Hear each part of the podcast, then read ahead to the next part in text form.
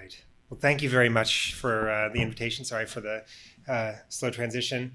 Um, always fun to be back here, having begun my clinical career as night float on the Bigelow service with Joe, Perl- Joe Perlberg here, and uh, and great to be back with uh, Dr. Chabner, who taught us uh, all of oncology. So I'm going to um, talk about a couple things today, but I'll start with uh, clonal hematopoiesis or uh, origins of blood cancer, which to link to the previous talk is uh, one of the complications or challenges of interpreting circulating tumor DNA, since blood cells acquire somatic mutations and release them all the time into the uh, circulation uh, at enormous concentrations, which is a confounder for some of those assays. So, um, my uh, disclosures, um, uh, not directly related to, to what I'll talk about, the data I'll present today.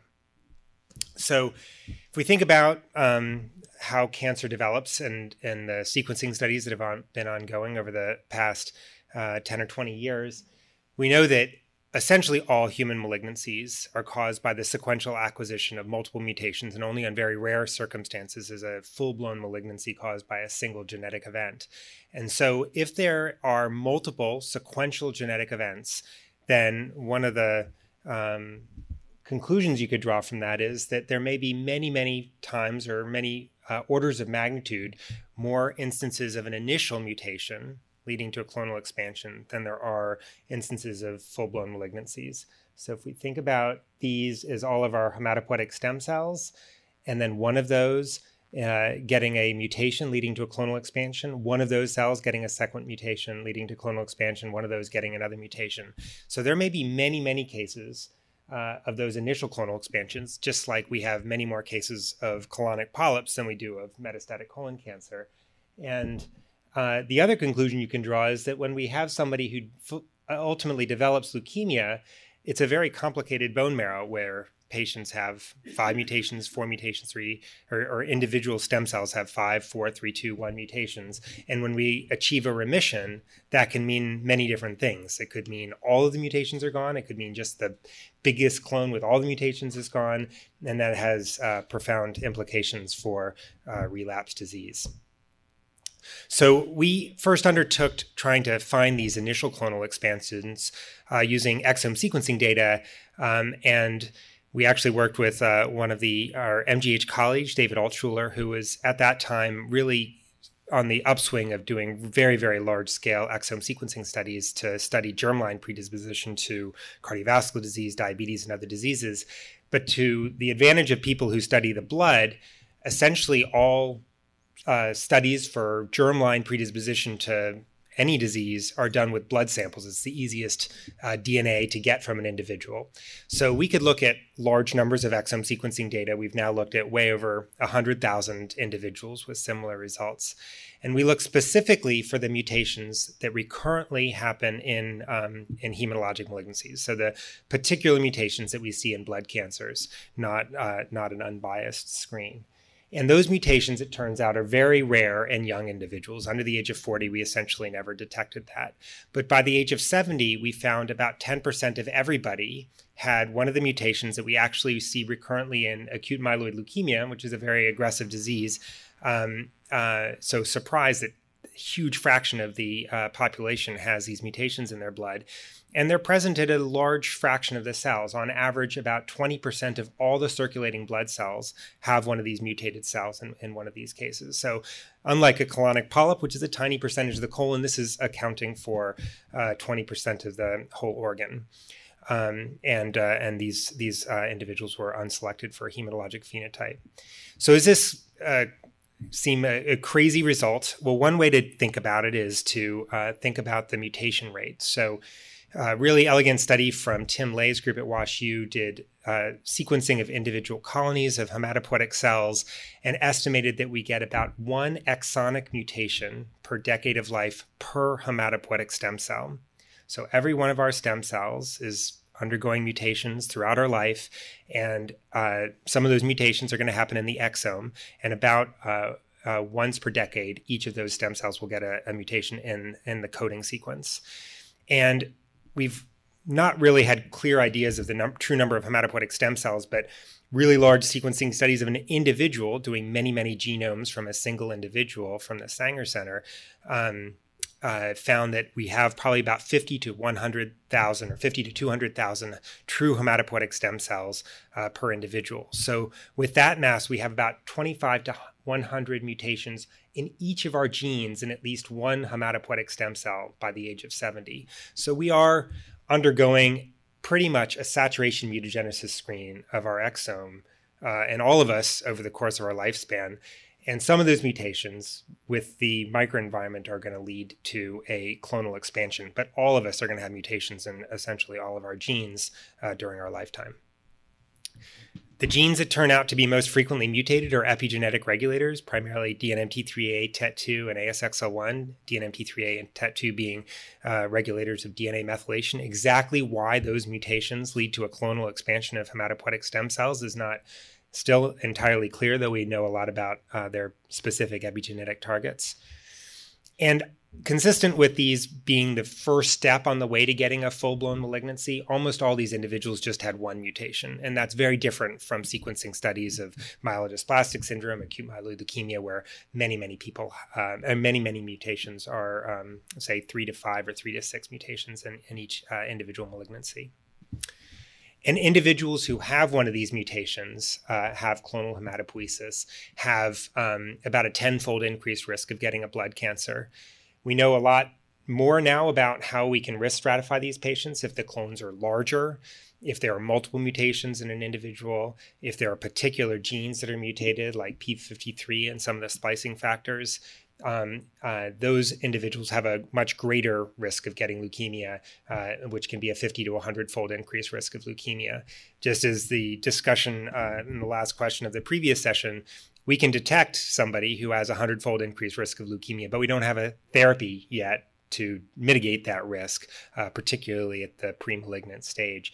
And so there's certainly no indication for population screening to detect those at risk for leukemia.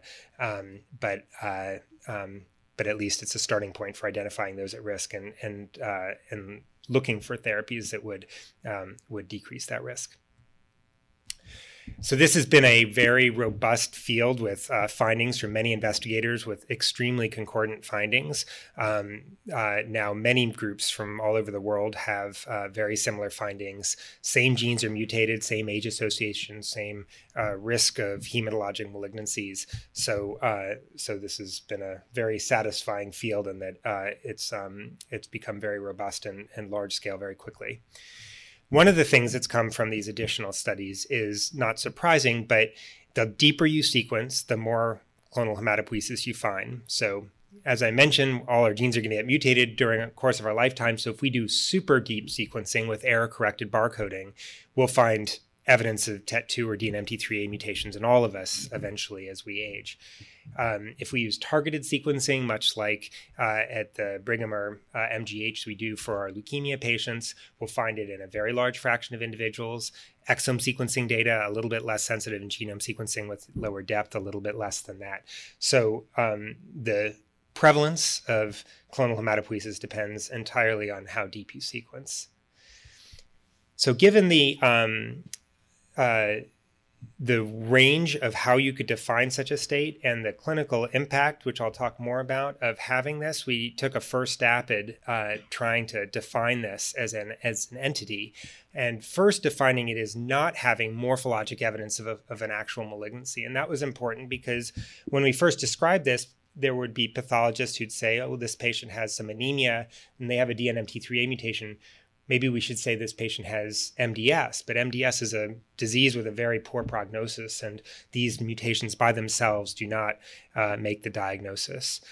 Um, so we set a, a threshold for the um, amount of the mutation that needs to be present, the variant allele fraction uh, to define this as an entity, and, and uh, we cut it off at a variant allele fraction of 2%, which was our, our threshold in exome sequencing data. Turns out that probably most of the clinical sequela happen for even larger clones, so we might even want to increase that in the future. And the odds of progression with this threshold are about 0.5 to 1% per year, which is similar to MGUS or other premalignant states.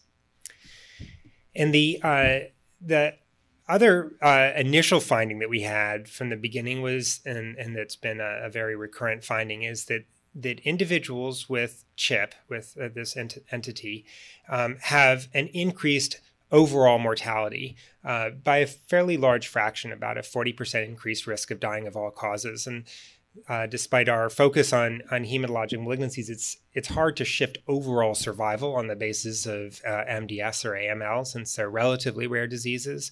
Um, moreover, when we looked at uh, all cancer mortality in these data sets, um, we didn't see a big shift either. So we couldn't explain a major shift in overall mortality on the basis of, um, of heme malignancies or cancer in general.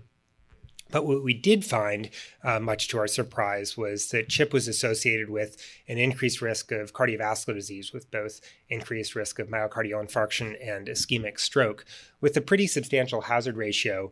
Um, as a frame of reference in these data sets and others, the hazard ratio for hypertension or hypercholesterolemia is about 1.6, 1.8. So this is a big risk compared to um, other the Framingham risk factors. And this is uh, these are uh, uh, regression models correcting for all the those known Framingham risk factors this uh, initial observation was really searching around our data, uh, trying to find an explanation for the uh, shift in overall survival. So we went on to repeat this in um, four different uh, additional cohorts. These are two prospective cohorts, so blood samples drawn at the beginning of the study uh, that we sequenced. Those patients uh, were observed for a number of years. Some had heart attacks, some didn't, and we looked at the uh, the prevalence of CHIP in those uh, who subsequently developed a um, heart attack and those who didn't. And uh, and we replicated our initial findings almost exactly with a hazard ratio of 1.9 uh, uh, for each of those studies. Um, and uh, and both statistically significant. Even in those with early onset MI in two additional cohorts, the odds ratio in those was about four, so an even greater risk for uh, those uh, in their 40s who had a heart attack. Um, and there's been uh, a number of other studies since then. Perhaps most uh, notably, there was a um, an analysis of the UK Biobank that came out just last week, and I think um, presented at the American Heart Association last week. Uh, that in an additional 50,000 individuals that this uh, replicated very robustly. Um, so just showing that genetic association between CHIP and um, cardiovascular disease doesn't prove causality. And in fact, there'd be a lot of reasons to think it might not be causal. Maybe we just, CHIP is just a really good marker of aging and cardiovascular disease a, is a defining disease of, of aging. Um, so we have been working to um, explore this in an experimental system where we can specifically interrogate the effect of mutations in the blood. And the reason to think that this isn't completely crazy is that uh, obviously cardiovascular disease is mediated by macrophages and monocytes and neutrophils and platelets, which are all cells that will be mutated uh, in these individuals. They'll have somatic mutations in all their terminally differentiated lineages, in addition to the hematopoietic stem cells. Um, and if there's a mutation in an epigenetic regulator, it will change the expression of a number of genes, change response to stimuli, and so potentially um, could behave abnormally in the setting of an atherosclerotic plaque. So in mice, it's uh, not possible to study uh, atherosclerosis in completely wild type mice. They don't get any atherosclerosis during their lifespan. But if you knock out their LDL receptor, they get sky high cholesterols, particularly when fed a high fat diet. They do develop atherosclerosis with an attractable experimental time frame. And you can ask the question through transplant studies of if you have, if you transplant in wild type cells or mutant cells, do the mutant cells alter the outcome in terms of atherosclerosis. So we have asked this first with TET2, but have since done uh, a number of other uh, mutations, as have other labs. And the findings have been quite consistent that um, if you have this is the descending aorta, these are the plaques, the uh, lipid laden uh, macrophages stained with oil red O. So in mice with control wild type blood cells, you get a little bit of atherosclerosis at this time point. If the blood cells have heterozygous or homozygous knockout of TET2, those lesions are much bigger. And uh, that's, uh, again, true at many time points in these studies, many different, uh, or, or, at least uh, three or so different uh, blood genotypes. uh, leading to accelerated atherosclerosis in vivo. Now, uh, how could this, or what are the mediators of this? The the first in, uh, clues have come from RNA sequencing studies of TET2 uh, macrophages. We could show in the in the model system that the myeloid cells were mediating this effect. And if you look at TET2 mutant macrophages and what genes they express, they have a number of genes that are aberrantly expressed, and among them are inflammatory cytokines, um, including uh, interleukin 1 beta, um, and, and, some of the studies interleukin 6, uh, which are um, uh, cytokines, chemokines that have been implicated in uh, atherosclerosis previously in a variety of, of mouse models. And this has been corroborated by a couple clinical findings, one of which is that there was a very large uh, clinical trial of an IL 1 beta antagonist called canakinumab by Novartis, a study called the CANTO study. It was a 10,000 person randomized controlled clinical trial. And uh, the individuals who received the IL 1 beta blockade actually had a decreased risk of cardiovascular events compared to the placebo. And when they went back and sequenced, the individuals with CHIP had a major benefit from the IL 1 beta blockade, and those without did not have a major benefit. The uh, second major clue uh, is really elegant and was uh, just presented at the American Heart Association, which is that in large scale genetic studies, the increased risk of cardiovascular disease in those with CHIP, I don't even have a slide for this yet, um, is mitigated in individuals who have germline polymorphisms in the IL 6 receptor. So, one of the key inflammatory mediators, it's often uh, elevated with IL 1 beta. And so, uh, really providing elegant genetic evidence that, um, uh, that the risk of cardiovascular disease from CHIP is mediated by these inflammatory cytokines. And that's actually work that was done here by Sek Kathiresan and Preeti Natarajan. So this is how we uh, uh, think about this now is that there are mutations in a stem cell that lead to a clonal population of cells. Those cells differentiate into all the terminally differentiated blood cells, even in some cases lymphocytes. Um, and these mutant cells can behave abnormally, including releasing high levels of inflammatory cytokines, leading to atherosclerosis. In other studies, in the setting of heart failure or uh, aortic stenosis, CHIP is associated with an increased overall uh, increased mortality uh, in that uh, setting as well. So, a, a major predictor of, um, of poor outcome. One other setting that we think about a lot in cancer is therapy related malignancies. So, patients with solid tumors who get chemotherapy or radiation who may go on to get a therapy related uh, MDS or AML. Um, we've looked at this in the setting of lymphomas in patients who had uh, uh, non Hodgkin's lymphoma, get chemotherapy, and then undergo an autologous stem cell transplant. Those individuals are at a particularly high rate of getting a therapy related malignancy. And we asked whether the presence of CHIP at the time of autologous stem cell transplant would predict uh, getting a therapy related malignancy afterwards. Um, and it did.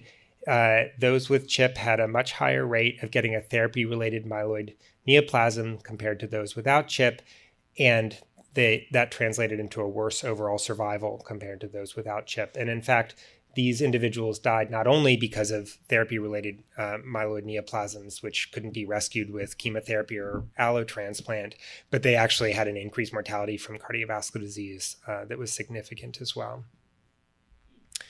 So, uh, so CHIP is a very common uh, state. It's um, extremely age associated uh, and associated with an increased overall mortality with an increased risk of hematologic malignancies as well as therapy related malignancies uh, cardiovascular disease, I didn't show, but uh, associated with uh, uh thrombosis in the setting of JAK2 mutant chip. Um, and the TET2 mutations and now other mutations accelerated athero- accelerate atherosclerosis in vivo um, and have altered expression of inflammatory cytokines. And given the role of these uh, inflammatory cytokines in a number of diseases of aging, we're extremely actively exploring other diseases that may be um, associated or uh, have be influenced by um, uh, mutations in blood cells. And then just to, to broaden this slightly, uh, this has turned out to be, a, I think, a larger principle in in the development of cancer in the uh, skin and the esophagus and the liver and other organs have now been examined, and there are clonal expansions that are extremely common uh, as initiating mutations. This is a study from the Sanger Center where they took blepharoplasty samples, the little sliver under the eyelid that is often removed in older individuals for cosmetic reasons. And they took hundreds of tiny little biopsies in the skin and sequenced those tiny biopsies and found loads and loads of mutations, uh, not in mel- genes that uh, that cause melanoma, but in genes that cause uh, non-melanoma skin cancer. And if you reconstruct those mutations in a, a cartoon, as they did on the right, uh, it, the skin is almost a lawn of these clonally expanded mutant cells, and uh, and they're bona fide mutations. P53 notch mutations They're not not uh, throwaway passenger mutations. Uh, same is found in the esophagus, same is found in the liver, um, and uh, we think that this is likely a principle, you know, uh, in the lungs of smokers, wherever, uh, that will be very likely. So that initiating mutation is very, very common in solid organs. Those clonal expansions are spatially limited; they can't expand indefinitely without uh, becoming invasive. In the blood system, hematopoietic stem cells circulate, all our blood cells circulate, so there's no bounds on that clonal expansion. The clones can become enormous. Um, but uh, but this principle of initiating mutations being very common uh, is likely true in in a, a, very broad sense in human cancers. So um, I was going to tell one other uh, quick story. Um, uh, which is, uh, uh, since this is a very translationally focused uh, meeting, work that we've done on thalidomide uh, antagonists or thalidomide uh, um, analogs. So, um, as uh, as you probably all know, thalidomide be, became a drug in the 1950s uh, after studies showing that it had antiemetic properties and hypnotic properties uh, that could be very useful clinically. Uh, in preclinical studies and rodent models, it had no toxicity, which led it to be used very widely and uh, over the counter in many countries uh, as a treatment for morning sickness, given it seemed to be very uh, safe because it didn't have toxicity in rodent models. Um, obviously, it was found after a number of years, actually, that uh, that it caused phocomelia, these limb bud defects, which were uh, took a while to detect because patients would often not even tell their doctors that they were taking uh, thalidomide because it was just an over-the-counter drug. It was not ever approved in the United States due to the work of a junior pharmacologist named Frances Kelsey, who uh, blocked it in the United States, saying that there wasn't enough data, even though she was, was one of the first jobs she got uh, at the FDA uh, and got huge pressure to approve it, um, but uh, but managed to block it for long enough that these studies came out, and so that thalidomide toxic or thalidomide babies were very rare in the United States, except for women who got the drug from Europe or elsewhere. Um, and the the big prize of the FDA each year um, is the Francis Kelsey Prize, and um, uh, and and much of the modern checks and balances we have the FDA uh, were initiated in this era from thalidomide but it was used uh, uh, in the laboratory. It found, turned out to be a very powerful TNF alpha inhibitor. It actually had clinical utility in erythema nodosum related to leprosy. And it was tried in a number of cancers due to the thought that it was anti angiogenic um, and had marked activity in myeloma for no clear reasons and not really knowing uh, anything about the mechanism of action of the drug.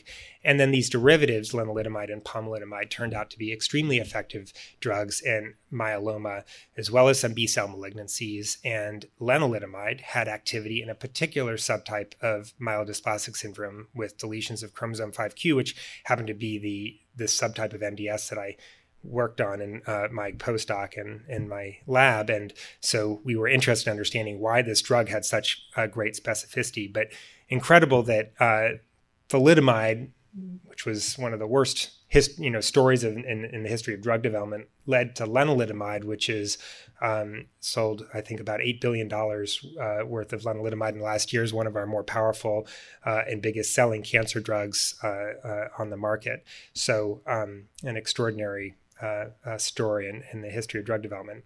So, how does it actually work? Uh, a group in Japan led by Hiroshi Honda took thalidomide, made a, uh, put a tag on it, pulled it down, did mass spec. We did the same with lenalidomide and uh, found that uh, lenalidomide binds an a enzyme complex that's an E3 ubiquitin ligase. E3 ubiquitin ligases are the enzymes responsible for targeted protein degradation, telling proteins to, to be destroyed in a very targeted fashion. Um, and in particular, lenalidomide binds a protein called CRBN, which is the substrate adapter for this ubiquitin ligase, the, providing the specificity of which protein is recognized uh, to be polyubiquitinated and then degraded. And the drug has an extraordinary mechanism where when the drug is present, it increases the affinity for uh, particular substrates, including a couple transcription factors, Ikaros and Aiolos, that are B cell transcription factors. And uh, when those transcription factors bind, they become polyubiquinated and degraded. So this is a drug that leads to rapid and almost complete degradation of a couple transcription factors, which we normally wouldn't think about as druggable. Those transcription factors turn out to be master regulators of B cell development and are essential for the survival of multiple myeloma cells, and their degradation leads to killing of myeloma cells, providing a basis for their activity in, in myeloma. And, um, and DEL5Q-MDS, uh, uh, uh, there's a different substrate, casein kinase 1 alpha, uh, that is uh, deleted in, in heterozygous fashion in DEL5Q-MDS. So it's an essential gene, and 50% of expression level is enough to sensitize cells to further degradation. So, with the casein kinase story, we were very interested in really proving that this would be true. We made a mouse model of casein kinase 1 alpha um, uh, conditional knockout so we could knock out one copy mimicking DEL5Q-MDS, show that the drug works in that setting. Uh, but um, we had a completely unsuccessful experiment. So we did a large experiment uh, uh, competing casein kinase 1 alpha knockout, heterozygous knockout with wild type cells, treated the mice with lenalidomide and really didn't see anything, which was uh, uh a bit depressing. Um, we then uh, did a cell culture experiment, um, which we hadn't thought to do in mouse cells. And when we treated with lenalidomide, casein kinase 1 alpha levels didn't change at all, uh, which is uh, in contrast to human cells where it's uh, rapidly degraded. And then we looked at the literature and found that we couldn't find, though these are really widely used drugs, you'd think that many people will have, would have played with them, but we couldn't find good examples of people showing efficacy of these drugs in mouse models. But now we know the mechanism of the drug um, and we know the direct target. And if we take these mouse cells and, uh, and they don't degrade casein kinase when we treat with lenalidomide or when we overexpress the murine cDNA for the direct target. But if we overexpress the human cDNA for CRBN, the direct target of the drug, in a mouse cell, now the drug works. Casein kinase 1 alpha levels go away when we treat with the drug. And we systematically analyzed all the amino acid changes between human and mouse uh, and CRBN. And if we change this one amino acid in the mouse cDNA to the human residue, and express that in a mouse cell, it works just fine. Um, and uh, we actually already knew that the drug binds both the mouse and the human protein for CRBN, but that one amino acid change creates a steric bump right where the substrates bind. So we think about these drugs working as a molecular glue, where they increases the affinity between the substrate and the um, and the E3 ligase, the substrate receptor. And this is right where the substrate binds in that tiny amino, uh, amino acid difference, uh, isoleucine to valine change. One methyl group is enough to prevent binding of the substrate, uh, uh, at least with sufficient affinity to result in polyubiquitination and degradation. So, to validate this and to make a model that we could study these drugs, we made a, uh, a mouse model where we changed that single amino acid in the germline of mice, and uh, it works very nicely. So this is a global mass spec experiment looking at all the proteins in the cell. Degraded proteins should be up here because uh, they're degraded a, with a significant p-value. So if we treat wild type mouse cells with lenalidomide, there is nothing that's degraded. The drug's totally inert. If we treat the knock-in mice with lenalidomide, our friends casein kinase and Ikaros come out. These are in blood uh, myeloid cells. IKZF3 is not expressed in these cells And if we treat with pomalidomide, we actually knew that casein kinase 1 alpha is not expressed, uh, is not regulated by pomalidomide, but Ikaros and a different uh, zinc finger protein, ZFP91, are, is, uh, are degraded. So uh, a single amino acid change in a mouse is able to change uh, uh, from a, an organism that has no response to the drug to uh, reflecting what happens in humans uh, very nicely. So one of the other questions is is what are the effect on uh, pregnancy? This was a big field for uh, decades, and almost any organism you can name has probably been tested for thalidomide teratogenicity. But the response, uh, um, the organisms that have teratogenicity all have the human residue. So primates and also the rabbit have uh, the human residue and have teratogenicity in response to thalidomide. The one primate that does not is the bush baby, and it has the murine residue at that location. And if we treat pregnant mice uh, with the with thalidomide or lenalidomide, our first finding was that we saw dramatic pregnancy loss in mice treated with lenalidomide or pomalidomide or, or thalidomide, and it's thought that that actually might be the most common outcome to uh, pregnancies that were exposed to um, to thalidomide. There are reports of, uh, of pregnancy loss, uh, uh, but this was drug that was used in the first trimester. Pregnancy loss is very common. Then no systematic study was done, so it's not entirely clear, but it's likely that that was the dominant cause uh, really elegant study from Eric Fisher's uh, group identified a transcription factor called SAL4 that's expressed in embryogenesis, and germline mutations in SAL4 lead to phocomelia, this specific limb bud defect, and thalidomide is uh, a, uh, induces degradation of SAL4. So we think that that's now the mechanism of the of the phocomelia aspect of the phenotype. And then quickly, I'll uh, run through uh, what some of the next steps are for uh, for drug development here. Um, we wanted to understand could we generalize this, and one of the first steps was to understand the exact sequence on a target protein that's required for drug-induced degradation. And we did this by a saturation mutagenesis experiment by mutating all the key amino acids in uh, uh, IKZF3 that uh, might be uh, responsible for drug induced degradation. And we found these are these dips are the amino acids that are essential for drug induced degradation and they essentially all fall within a single C2H2 zinc finger. And the only amino acids that are required on either side are structural amino acids in the, the adjacent, adjacent zinc fingers, two cysteines and a histidine. So the core structural amino acids in this zinc finger, this cysteines and histidines that define the C2H2 zinc finger, were essential, but also several other amino acids were uh, providing specificity. And that single zinc finger by itself was both necessary and sufficient for drug induced degradation.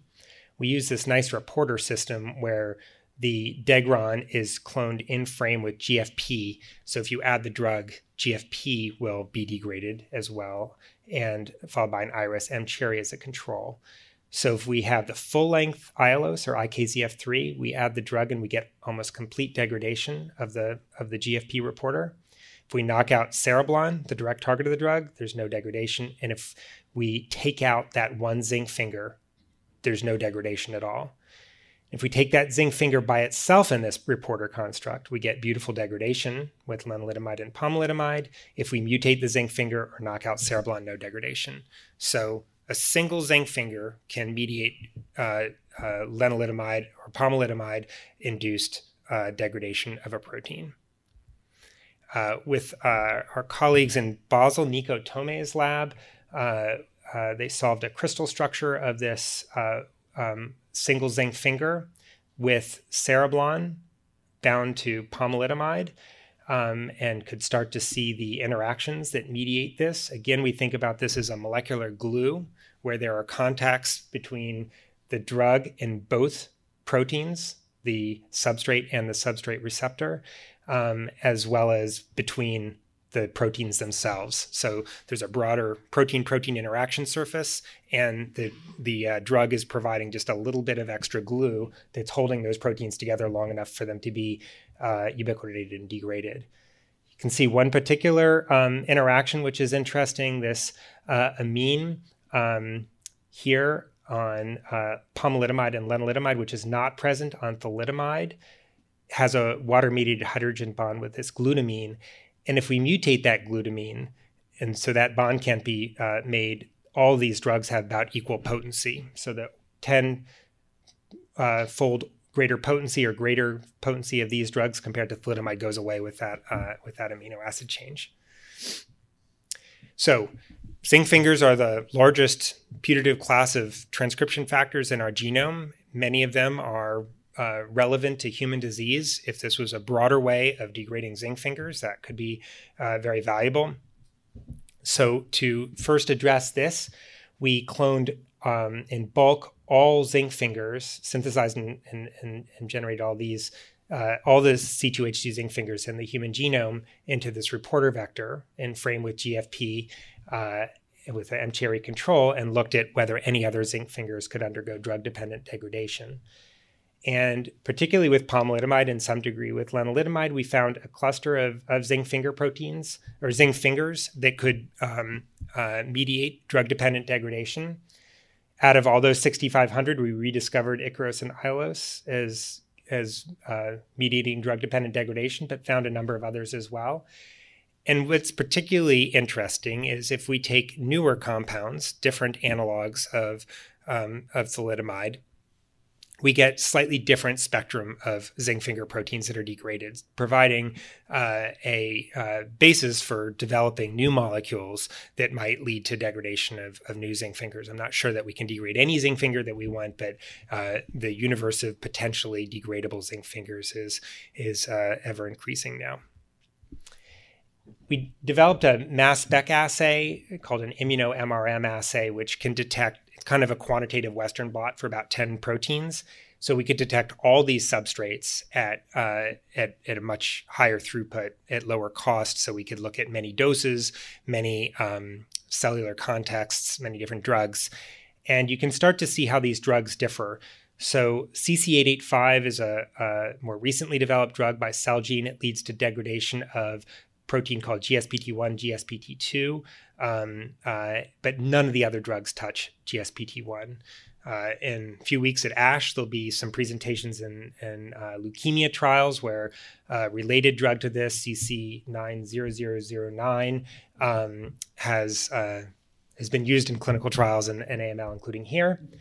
Uh, there are this casein kinase 1 alpha is degraded by lenalidomide and CC885, but not by pomalidomide or avadomide, whereas ZFP91 isn't touched by lenalidomide or CC885 and is nicely degraded by pomalidomide and avadomide. So just to say that the pattern of what proteins are degraded are very specific to the individual molecule. And just like when we use kinase inhibitors and there's a direct target and a number of off target effects um, of that kinase inhibitor. The same will be true of degraders. Uh, a, a, bunch of proteins will be degraded, some of which uh, will be mediating the therapeutic efficacy, some of which may be mediating toxicity of the drugs.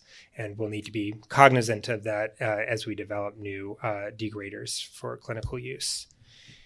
I mentioned that uh, casein kinase 1 alpha and GSPT1 are substrates, but I also described a zinc finger being the key motif for degradation. So you might think there are multiple different types of motifs, but it turns out it's really only one uh, one motif that mediates this cereblon uh, mediated degradation of, of proteins. This is a nice figure that shows an overlap between the structure of casein kinase 1 alpha and the structure of Ikaros zinc finger 2. And they both form the same beta beta loop uh, the zinc finger chelates as zinc, but the casein kinase 1 alpha makes the same fold. They have a, a critical glycine at the tip of the loop, and um, and so it's it's a little bit easier for us to model which which um, zinc finger proteins might be having this structure. It's a little bit harder to, without a crystal structure, to predict what other proteins are going to have this motif. But uh, but there's really a single structural uh, um, motif that in these substrates that interacts with cereblon and mediates drug dependent degradation. So, for this part of the talk, I wanted to uh, show how thalidomide derivatives um, act as molecular glues that induce ubiquitination and degradation of specific substrates by the CRL4 CRBN E3 ubiquitin ligase. They uh, target a zinc finger degron and different thalidomide uh, derivatives target slightly different uh, sets of substrates for degradation. Clinically, degradation of Ikaros and Aiolos are, are IKZF1 and IKZF3 are critical for the activity of these drugs in multiple myeloma. And Del5Q MDS, the efficacy is mediated by casein kinase 1 alpha. Um, and a single non conserved amino acid uh, determines the uh, response of these drugs in human and mouse. And these are extremely uh, collaborative uh, studies, uh, including our colleagues from the MGH, uh, Sate Kathiresan and, and Pradeep Natarajaran, who are here and at the Broad Institute. And happy to take any questions.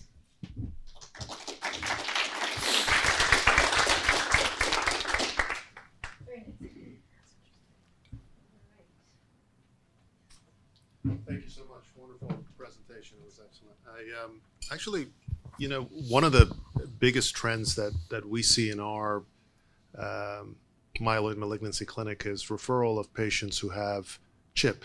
Yeah. Um, because you know, folks are, you know, for whatever reason, doing um, next generation sequencing on marrows and blood, um, and uh, these results come up, and yeah. oftentimes we don't know what to do in terms of sort of the recommendations we make, you know, we say these patients should be followed closely in heme clinic.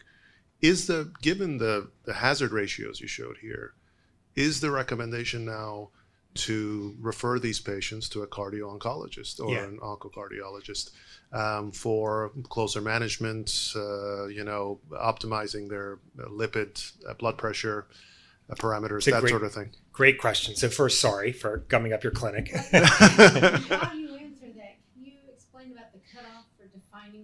Yeah. just so we'll know. Sure. Yeah. Well, we have a made up threshold, a semi made up threshold of a variant allele fraction of 2%. Um, that's really the cutoff of most detection. But people are, we're detecting this in all kinds of ways. Somebody decides to get their exome sequenced by a company so the solid tumor sequencing that we do finds a DNMT3A mutation in the solid tumor, and that does not come from the solid tumor. That comes from a blood cell that's mutated, that's inside the solid tumor that was sequenced, um, or a variety of other sources. It's become quite common. So at the Dana Farber, we actually now have a chip clinic as of the last couple of months. So does Memorial Sloan Kettering, Cornell, Columbia, MD Anderson, many other centers not that we know a lot about what to tell them, uh, other than to follow up. And as you say, people want to talk to a doctor and talk about the risks. Um, at the Dana Farber, Peter Libby sees all the patients with uh, David Steensma. And so not that there are specific guidelines for lipid management, but they are working on them. And at least if we can put together cohorts of individuals, start to study them prospectively, could start to do studies about that. But um, I think that's that part is really fast moving, um, and there's people are writing recommendations all over the place, but there isn't a lot of data to support them. But there are a lot of these individuals, and uh, we have to figure out how to make recommendations and, and guide them. Um, but we we are seeing them now in our sort of translational heme clinic and uh, and in coordination with a cardiologist. Pradeep at MGH is extremely interested in this. Yeah. Ben, a wonderful presentation. It raises so many questions I could take for the next hour. But uh, one that occurs to me is that are there other cereblons in the in the universe that target different uh, sections of the the zinc finger or other uh, conformational changes in, in, protein? Absolutely. So um, this is the big question right now, and we're all searching for the next ones. The second one that was found was found by another of your trainees, Deepak Najwan uh, at UT Southwestern, who found um, these aryl sulfonamides, uh, indicilam and tazicilam, which do the same thing. They act as a molecular glue with a different e- E3 ligase in the substrate adapter is called DCAF15, and they induce degradation of some splicing factors that are uh, essential proteins lead to cell killing.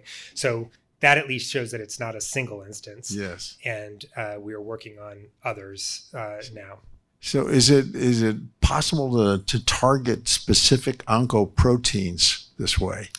It's a fantastic question, and you know the two angles that you could think about it is take your favorite protein that you would love to degrade, MYC and RAS, and try to degrade it or uh, start with this mechanism and the, the molecules that work and derivatize them and see what else you degrade. And yeah. so uh, we've gone a little bit more down the ladder. And uh, so we now have all bunches of zinc finger proteins we can degrade. We don't totally know what they do or don't know anything about what most of them do or what human disease might uh, be treated if we could degrade them.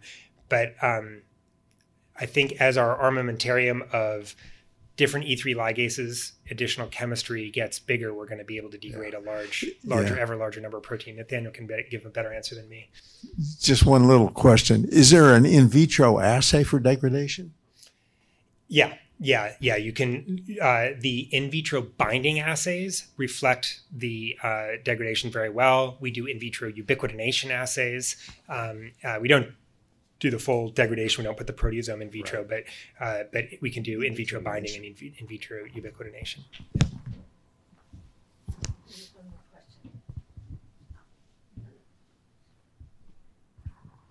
Thank you so much for a lovely talk. How close are you to um, recommending these mutations as markers for selecting patients for class-specific treatment with one of the IMIDs, and or using it in the um, predictive or prognostic for MDS? Yeah, it's a great question. So it turns out that you know the the amazing thing of this aspect of this story is that the clinical observation got us essentially the whole way there. That um, Del5Q MDS was the best predictive biomarker for degradation of casein kinase. So in fact, the phase one clinical trial got that right because there were a handful of patients with Del5Q MDS and they had CRs, which we pretty rare in MDS, and uh, led to a phase two trial, which led to FDA approval. So the clinical observation was the key. Same with myeloma.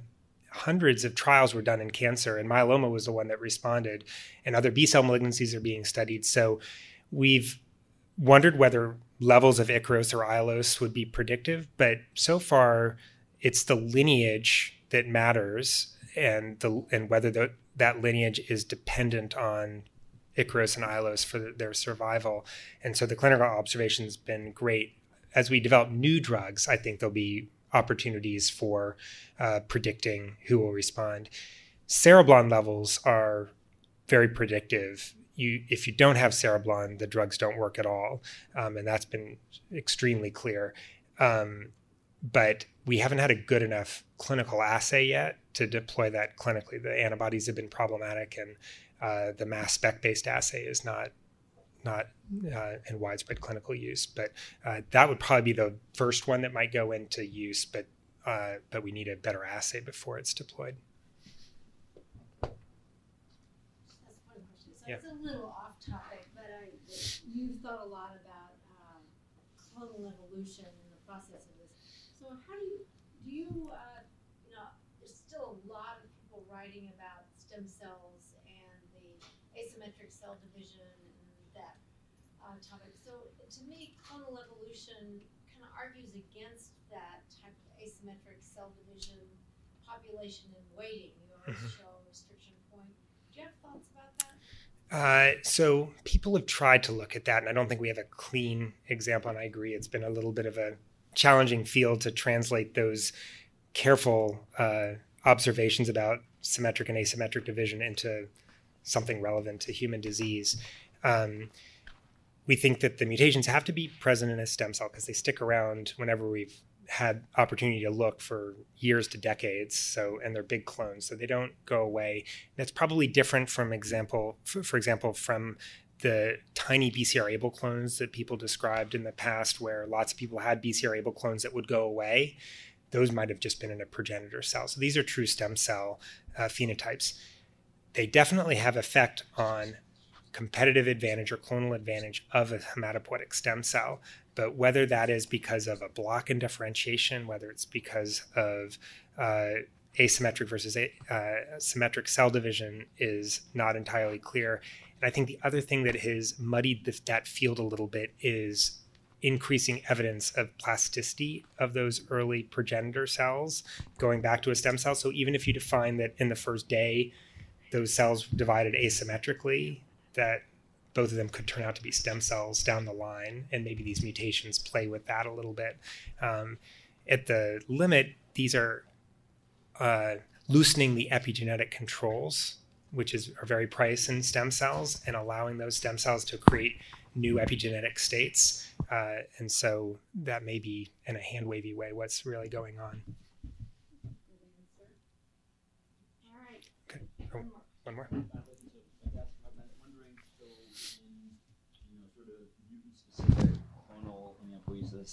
Um, in terms of ameliorating that, have people looked at, you know, for example, just simple things like anti-inflammatories? Do they have a differential effect on mutant clones versus wild type? And can you imagine, you know, blocking mutant-specific expansion? So that's very much the goal. Um, and whether inflammation is the cause or the consequence isn't entirely clear. Um, one cool observation from this recent paper I mentioned on IL 6 receptor uh, polymorphisms is that that polymorphism mitigated the risk of atherosclerosis, but not of clonal expansion. So that would be human genetic evidence that at least IL 6 is not the mediator of the clonal expansion. Um, so, uh, so we don't know the answer that type of thing is what we're looking for. We don't need to cure these clones or make them go away entirely. They're very benign, they last for years. But if you could have the size of them or decrease their expansion um, with a drug that's very benign, that's exactly what we're looking for. So, um, even something like a inflammasome inhibitor is probably too much because it's going to have infectious complications. But um, and I think the other thing that we're thinking about clinically is that if this is mediating multiple diseases, heart disease, we're looking at rheumatologic diseases, pulmonary disease, liver disease.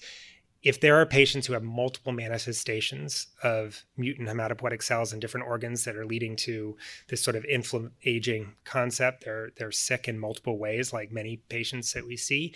Those are the individuals individuals maybe that you that you intervene on with a more uh, significant therapy.